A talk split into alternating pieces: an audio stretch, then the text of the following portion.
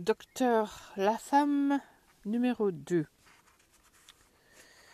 Donc on continue notre euh, investigation de la façon dont les labos travaillent et les accidents qui arrivent malheureusement trop fréquemment. Alors nous avons docteur Mercola et docteur Latham, virologiste. Donc c'est docteur Mercola qui parle.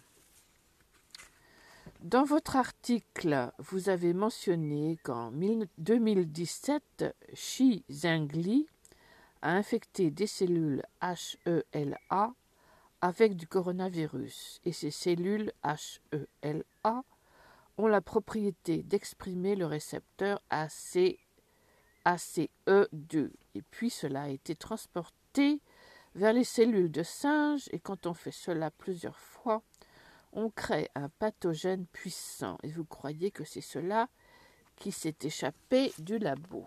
Docteur Latham. En tout cas, cela explique qu'on obtient un virus qui a une grande affinité avec des récepteurs humains. Parce que nous avons expliqué comment le virus de chauve-souris, qui a peu de correspondance avec les récepteurs ACE2 humains, peut infecter beaucoup de monde en si peu de temps. Nous savons que le SARS-CoV-2 est avide des récepteurs humains. Alors, comment expliquer autrement? Une réponse est qu'il a été passé dans ces cellules humaines ou bien qu'un individu a découpé et collé une protubérance de protéines sur des récepteurs humains et il savait que cela allait marcher. Donc mon hypothèse, c'est qu'ils ont découpé et collé, ou bien le virus a été passé, ou alors une combinaison du découpage, collage, passage, et l'infection s'est répandue par malchance. Docteur Mercola. Vous avez mentionné le H1N1. Il a disparu maintenant. C'est l'ancien virus de la grippe espagnole de, de 1918. Les gens ne savent pas qu'en 1977, il y a eu un accident en Russie ou en Chine et des gens ont été malades car l'infection s'est propagée. Ce n'est que récemment qu'on sait que le virus s'est échappé d'un labo et c'est ce virus-là qui a amené la peste porcine. Docteur Latham. Il y a eu un labo en Chine ou en Russie qui a décongelé un virus H1N1. Il était, ce virus, dans le congélateur depuis vingt ans mais il avait cessé de vivre à l'époque.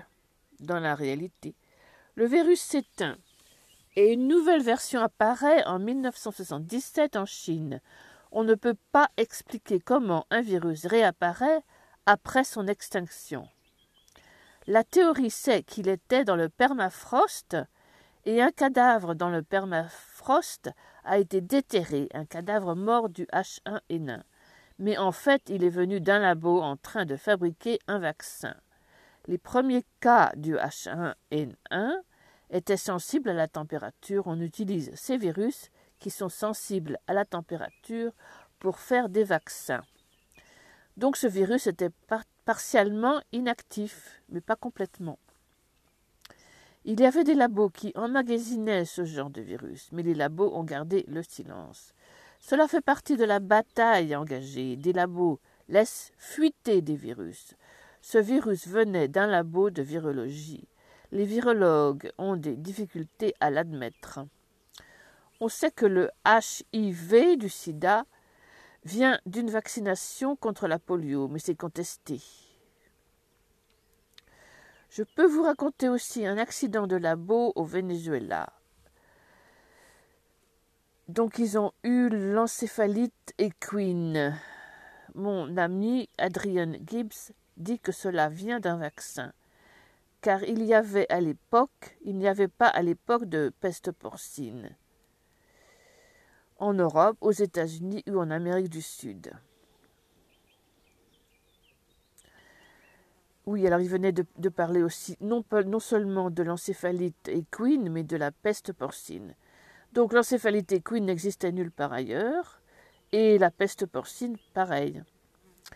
Donc on explique par le fait qu'un chercheur qui trafiquait du H1N1 à partir de séquences européennes, nord-américaines et sud-américaines, a aggloméré les trois ensemble pour que ce soit un verru, un vaccin universel. Et puis il a été imparfaitement désactivé.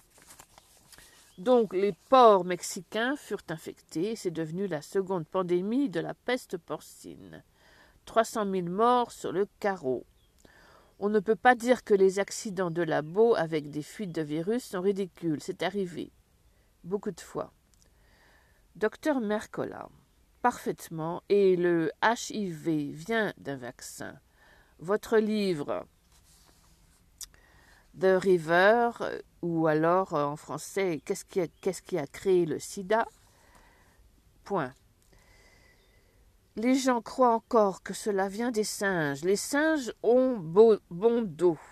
On a des preuves qu'ils ont expérimenté des vaccins de polio sur des singes il y avait une contamination de SIV, le virus simian immunodéficient, qui est un cousin du HIV du sida. Ils ont cultivé ces cellules pour produire un vaccin et voilà comment le HIV a infecté la population. Ces virologues essaient de nous aider avec leur vaccin, mais ils nous font plus de mal que de bien. Docteur Latham, oui, il y a un refus de possibilités dangereuses du vaccin chez certains. Ils sont dans le déni. Ce qui s'est passé en Afrique, c'était dix ans avant le HIV et sa pandémie. L'Afrique était sous vaccination contre la polio. C'était des vaccins atténués, des extraits de cellules vivantes qu'on injecte dans des millions d'humains. Le sida est apparu aussi en Afrique quelque temps après la vaccination anti-polio. On note qu'il y a quatre événements dans la transmission du sida. Depuis deux millions d'années, le SIV n'a pas été transmis, ni depuis 1960. Donc ce qui s'est passé en Afrique, c'est qu'on a vacciné des milliers avec des cellules qui venaient de la vie sauvage. Ils utilisaient des cellules de reins de singe. Le vaccin vient de là. Docteur Mercola. Est-ce que c'était la technique du passage comme vous l'avez décrite? Point d'interrogation. Docteur Latham. Non, pas exactement. On a dit qu'ils utilisaient des aiguilles souillées. On a de bons documents de l'identité des vaccinés. Les gens faisaient la queue pour se faire vacciner. Ils croyaient que c'était bien pour eux. Donc, on a des aiguilles souillées et la réinjection des gens avec de nouveaux échantillons ou de vieux échantillons. Vous avez là les conditions optimales pour créer un vaccin provenant d'une mauvaise planification des injections.